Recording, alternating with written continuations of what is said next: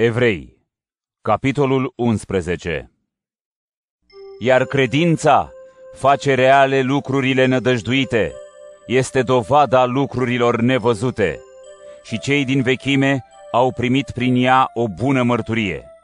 Prin credință înțelegem că veacurile au fost făcute prin cuvântul lui Dumnezeu și că lucrurile văzute n-au fost create din ceea ce se vede. Prin credință, Abel a adus o jertfă mai bună decât Cain. Prin ea s-a dat mărturie despre el că a fost un om drept, Dumnezeu dând mărturie despre darurile lui. Tot prin ea, Abel vorbește și astăzi, deși a murit.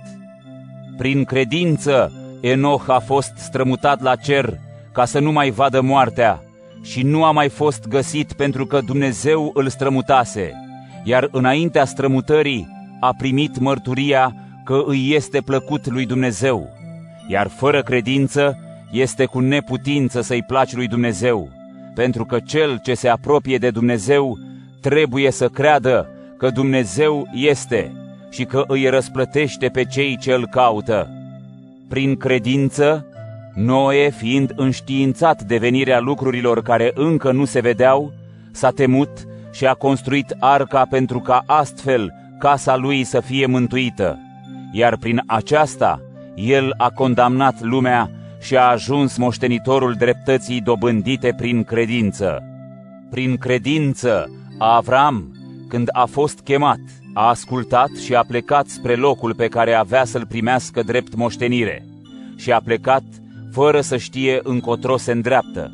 Prin credință a locuit în pământul făgăduinței ca un străin în corturi, la fel și Isaac și Iacov, care au fost și ei moștenitorii aceleiași făgăduințe, pentru că el aștepta cetatea care are temelii tari, al cărei meșter și ziditor este Dumnezeu. Prin credință, însăși Sara cea stearpă a primit putere să nască un fiu, deși era trecută de vârsta potrivită, fiindcă ea l-a socotit vrednic de încredere pe cel care i-a făgăduit. Și astfel, dintr-un singur om, și acela cu trupul aproape de moarte, s-au născut mulți, cât stelele cerului și nisipul mării, care nu poate fi numărat.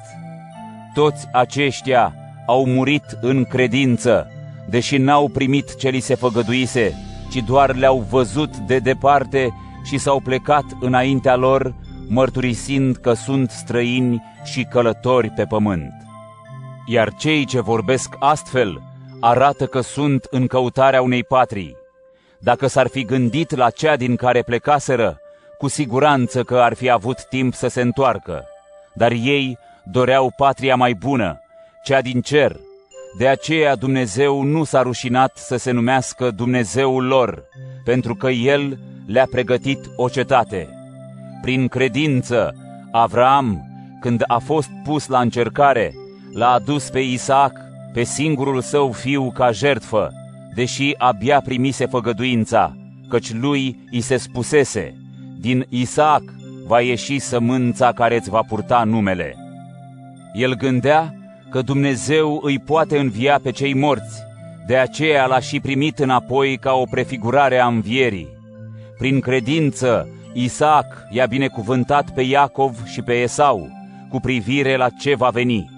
Prin credință, Iacov, pe patul de moarte, i-a binecuvântat pe fiecare dintre fiii lui Iosif și s-a închinat sprijinit pe toiagul său. Prin credință, Iosif, murind, a pomenit ieșirea fiilor lui Israel din Egipt și a dat porunci cu privire la oasele sale. Prin credință, când s-a născut Moise, părinții lui l-au ascuns timp de trei luni, căci văzuseră că era un copil frumos și nu s-au temut de porunca împăratului. Prin credință, Moise, când a crescut, nu a vrut să fie numit fiul fiicei lui Faraon, ci a ales mai degrabă să sufere împreună cu poporul lui Dumnezeu, decât să aibă parte pentru o vreme de desfătările păcatului. El gândea că este bogăție mai mare să fii disprețuit pentru Hristos decât să ai bogățiile Egiptului, căci privea spre răsplată.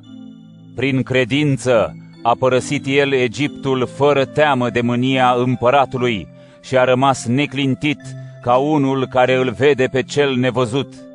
Prin credință a ținut Paștele și a stropit cu sânge, astfel încât nimicitorul să nu se atingă de întâilor născuți. Prin credință au trecut ei apoi Marea Roșie ca pe uscat, pe când egiptenii, când au încercat să o treacă, au fost înghițiți de ape. Prin credință au căzut zidurile Ierihonului după ce au fost înconjurate timp de șapte zile. Prin credință prostituata Rahab nu a pierit împreună cu cei necredincioși, pentru că ea primise iscoadele cu pace. Și ce să mai zic?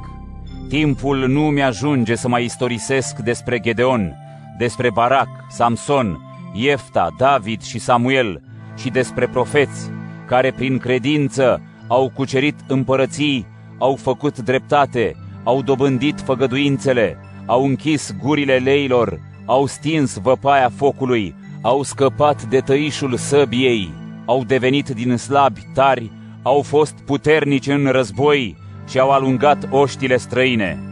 Femeile și-au primit morții înapoi în viați, alții au fost chinuiți și uciși, neprimind izbăvirea, ca să dobândească o înviere mai bună, iar alții au suferit jocuri și biciuiri, chiar lanțuri și închisoare.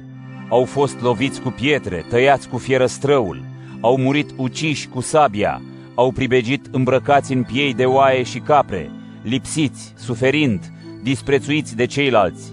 Ei, de care lumea nu era vrednică, au pribegit prin deșert, prin munți și prin peșteri, prin crăpăturile pământului. Toți aceștia care au primit o bună mărturie prin credință, nu au primit însă ce le fusese făgăduit, pentru că Dumnezeu avusese în vedere ceva mai bun pentru noi, ca ei să nu ajungă la desăvârșire fără noi.